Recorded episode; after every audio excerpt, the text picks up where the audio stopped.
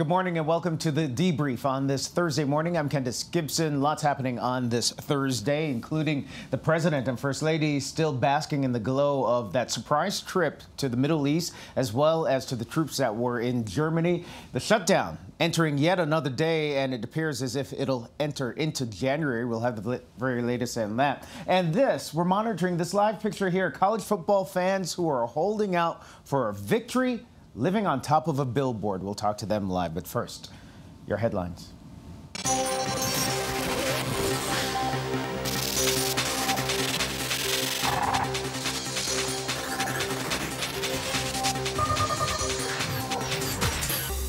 Shake up in the Saudi government. King Salman has ordered new people into several posts, including foreign minister, in the wake of the scandal over the killing of a reporter at the Saudi consulate in Istanbul. Officials on Indonesia are expanding the no-go zone around the still erupting volcano that set off last week's deadly tsunami. There are fears it could set off another one. The tsunami's blamed for the deaths of well over 400 people. A pair of environmental officials in Michigan have pleaded no contest to charges in connection with the water scandal in Flint. A half dozen people have now taken similar deals. Tom Brady says he'll be back next season. The 41 year old Patriots quarterback has struggled at times this season. Still, Brady and the Pats are headed back to the playoffs. In a new interview, Brady said his goal is to play next season and beyond that. His contract with the Patriots is up next season. 2019 would be 19 years after he was drafted in 2000. And a record at the bottom of the world, adventurer Colin O'Brady from Portland, Oregon, has become the first person to cross Antarctica without any help.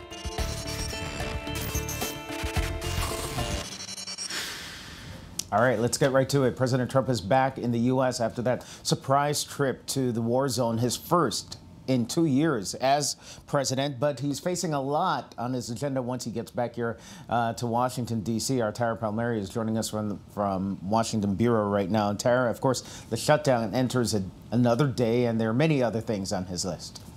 That's right. It was a surprise secret mission. He left at almost midnight on Christmas to head out to Iraq. He talked about what it was like, the security on the ground, the kind of obstacles it takes to get someone, a, a president, to a combat zone. And it's the first time that he's visiting a combat zone. He took some heat for that. It's almost his second year in office. Um, and so, at this point, President Obama had already been to two combat zones. So, um, you know, here he is describing what it was like landing in Iraq.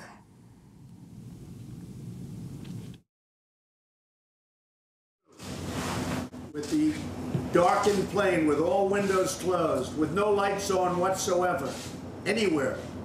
Pitch black. I've never seen it.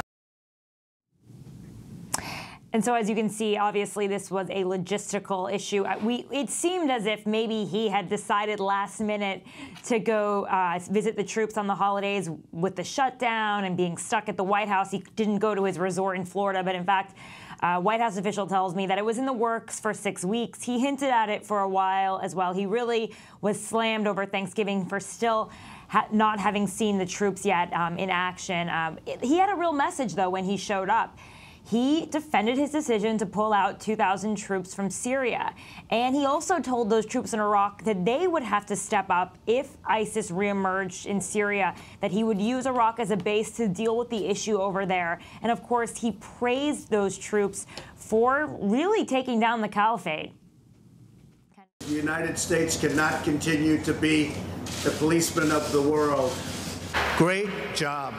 I looked at a map and two years ago, it was a lot of red all over that map. And now you have a couple little spots, and that's happening very quickly. We're not the suckers of the world. We're no longer the suckers, folks. He told those troops that he plans to, he will not withdraw any troops from Iraq, although we have reporting that he's planning to pull out almost half the troops out of Afghanistan, which is obviously a much more dangerous situation at this point. And the president obviously was really making the holidays for these troops, some of them that have been out there for multiple multiple holiday seasons. And, and you know, these kind of trips go a long way. Kendis? Yeah, they do. Um, a lot of people giving him, however, as they do, some heat for his speech to those troops, saying it sounded more like a campaign speech than it did sound like an attaboy or trying to rally the troops up. Um, as we mentioned, though, he is facing that shutdown um, once back here and back to business. Any movement in that at all in the talks? Really, negotiations have been at a standstill. Senate is back in session today, but they come in at 4 o'clock this afternoon.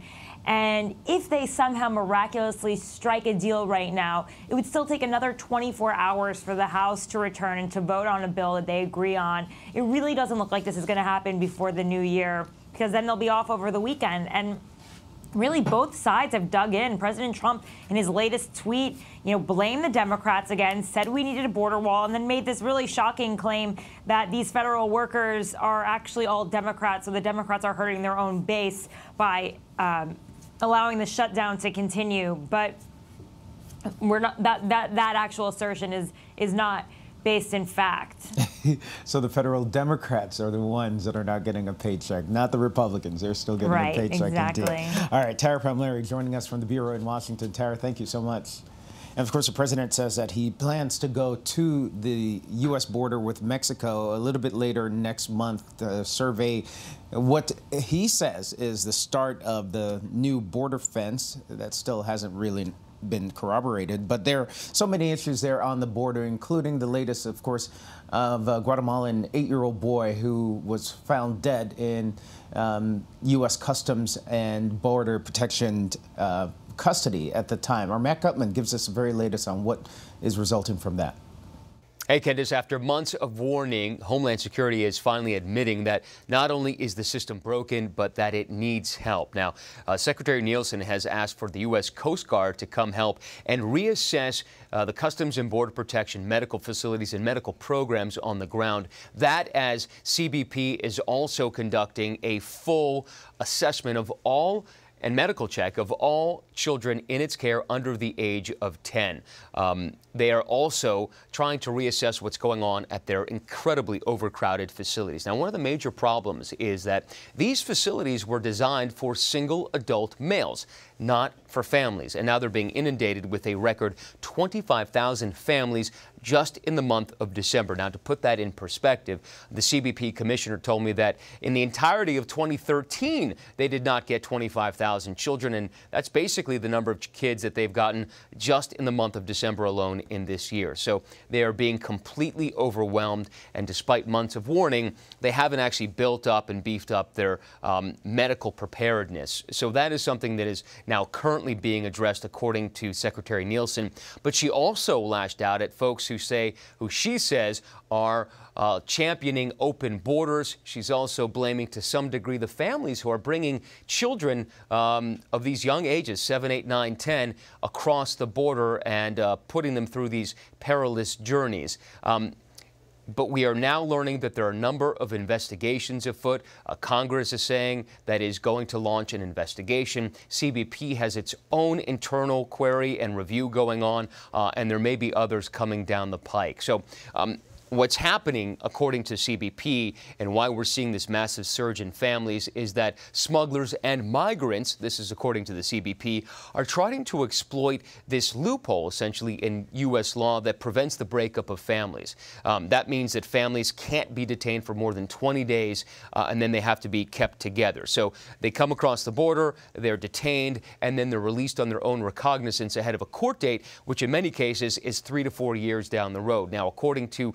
um, Customs and Border Protection data, 98.3% uh, of families that come into the U.S are given this treatment and are kept together um, and allowed essentially to go into the U.S. as long as they promise to go back to their court date and appear before a judge at some later date. Uh, and that's what CBP is saying that these people are trying to exploit right now. This all complicates this already very complicated and thorny issue. And of course, we are dealing with the death of a young boy, just eight years old, Felipe Alonso Gomez. Now, from what we know uh, from CBP and medical records, he was taken to a hospital in New Mexico with flu-like symptoms early on Christmas Eve. He was treated there. After a couple of hours, they found that he had a fever of 103.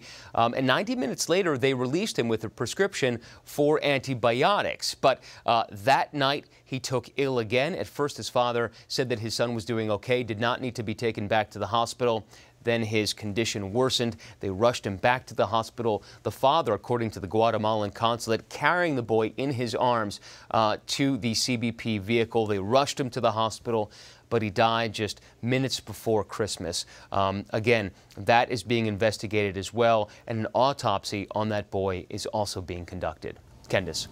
Matt, such a tragedy for that family. Uh, thank you for the latest there. And the uh, Secretary of Homeland Security admits that they are overwhelmed at the border, not only by the young children and men and women who are there at the border, but so many of the asylum seekers. And as a result of that, there has been an incident that's under investigation there in El Paso where a group as many as 200 or so were dropped off at the Greyhound bus station there in El Paso. We get the latest on that situation from KVIA TV's uh, Joey Carrera. Kendis, right behind me is the Paso del Norte port of entry here in El Paso, Texas. This is where a lot of these migrants are first making their way into the United States.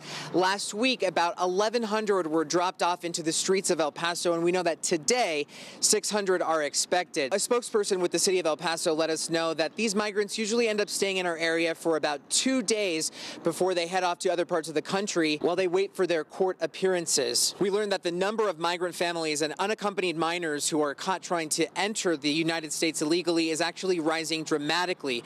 From November of 2017 to November of this year, U.S. Customs and Border Protection says there's been an 1,866% increase in family unit apprehensions in the El Paso sector, and that includes New Mexico. Apprehensions of unaccompanied minors also was on the rise, 254% between that same time frame. After the death of eight-year-old Felipe Gomez Alonso from Guatemala, CBP authorities say that they're going to be making some immediate changes. Now it plans to do welfare checks for detainees who are less than 10 years old.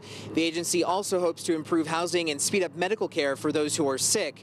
The Guatemalan consul said children should be the first priority. The Secretary of Homeland Security plans on making a visit to the border. We don't know exactly which portion of the border she'll be going to.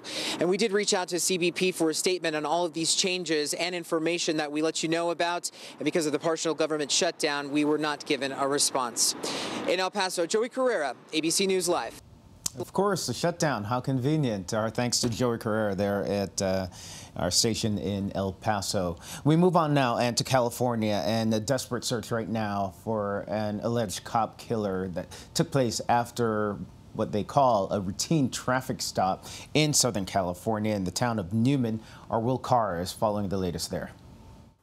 Good morning, Kendis. That manhunt is taking place right now across this area after the police officer was shot and killed just hours after Christmas. Authorities here say they have surveillance video of the suspect inside of a local gas station buying two packs of beer and cigarettes. He then walks out of that gas station and gets into a gray Dodge Ram, and they say that the shooting took place during a traffic stop just moments after that.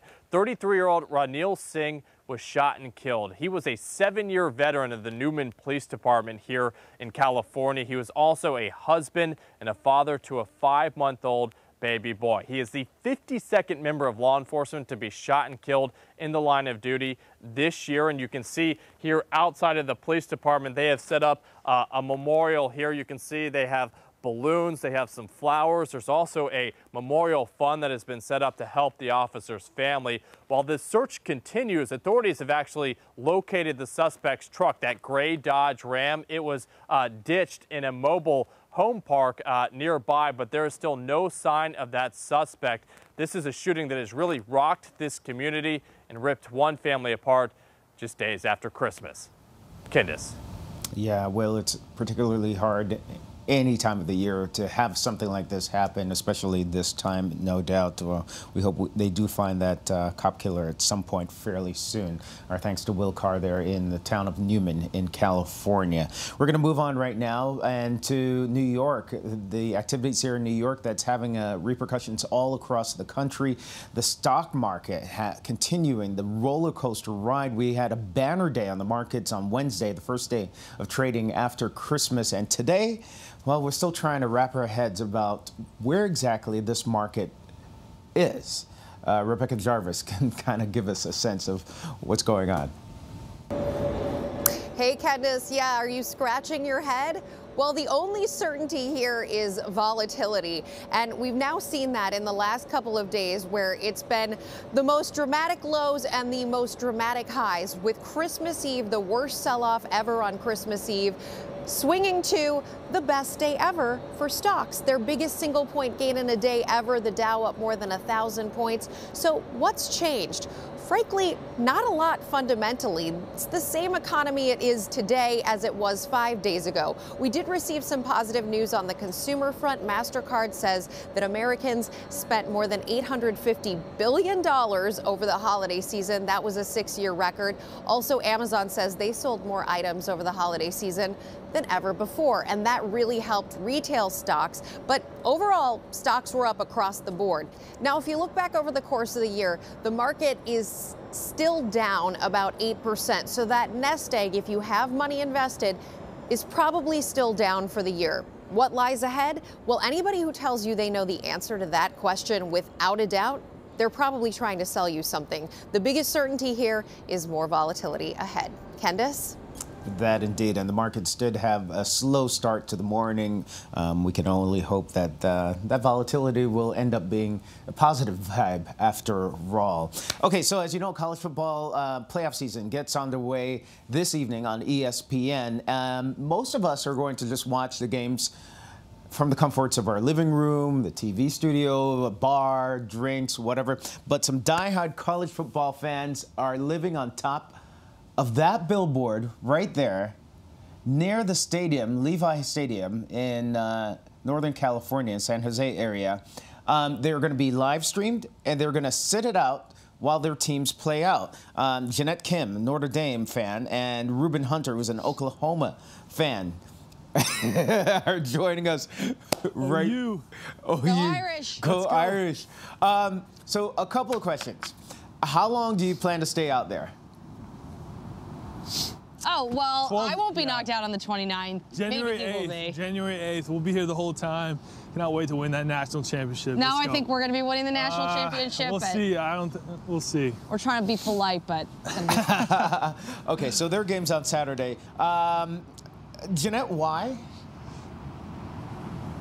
Why am I here? Um, three square meals a day and a chance to attend the national championship to see my Irish win. I would be so honored and just so excited to see the Irish play at Levi's on January 7th and see them win. Um, I actually went to the 2012 game against Miami, and that didn't turn out in our favor. There's a Bama fan here who I'll talk to him later about that, but mm-hmm. it'd be great to see the Irish win. Okay, Ruben, why? Well, the rent is free. There's no lease up here. Um, they're paying us to be up here, and so it's hey, things are great. We get to watch TV, um, watch the college football on the 75-inch TV screen uh, TV. We get to yell at fans. Uh, it's just a blast. It's it's so much fun. Yeah, they do get a chance to win some cash throughout the the, the whole tournament there. Um, did your parents kind of think that you were nuts?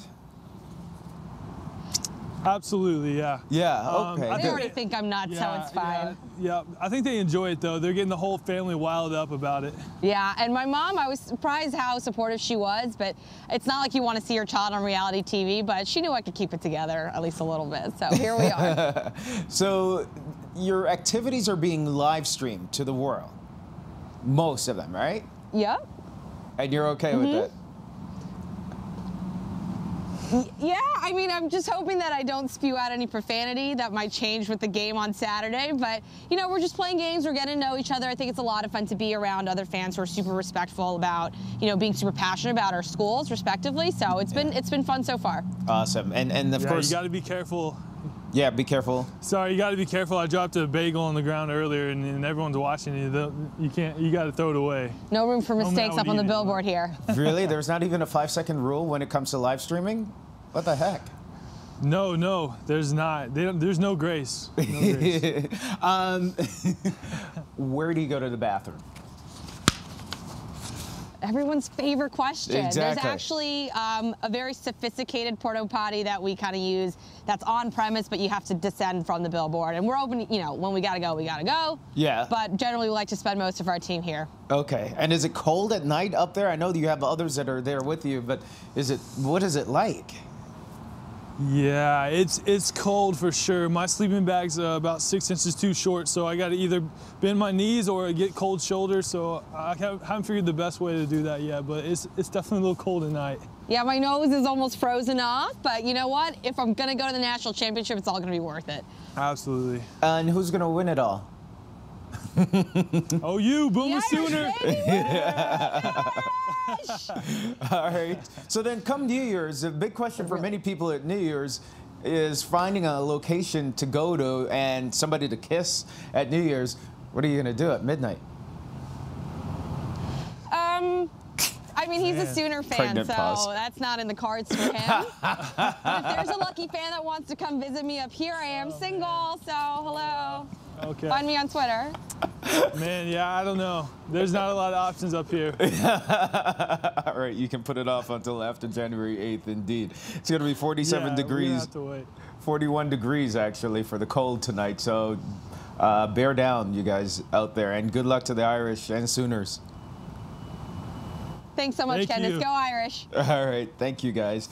So, uh, speaking of the weather, yeah, it, and you can see it there. Um, the tournament begins on ESPN on Saturday, December 29th, 4 p.m. Clemson, Notre Dame, go Irish for her, uh, and Alabama and Oklahoma. Oklahoma facing an uphill battle with Alabama, of course, but you never know. This is why they play the tournament. Um, so 47 degrees right now there in San Jose. Uh, there are some storms that are moving in on the west coast. Uh, it's been a busy season lately. Rob Marciano now with our weather. Kendis, hello. Great to be with you. We continue to track this Christmas week.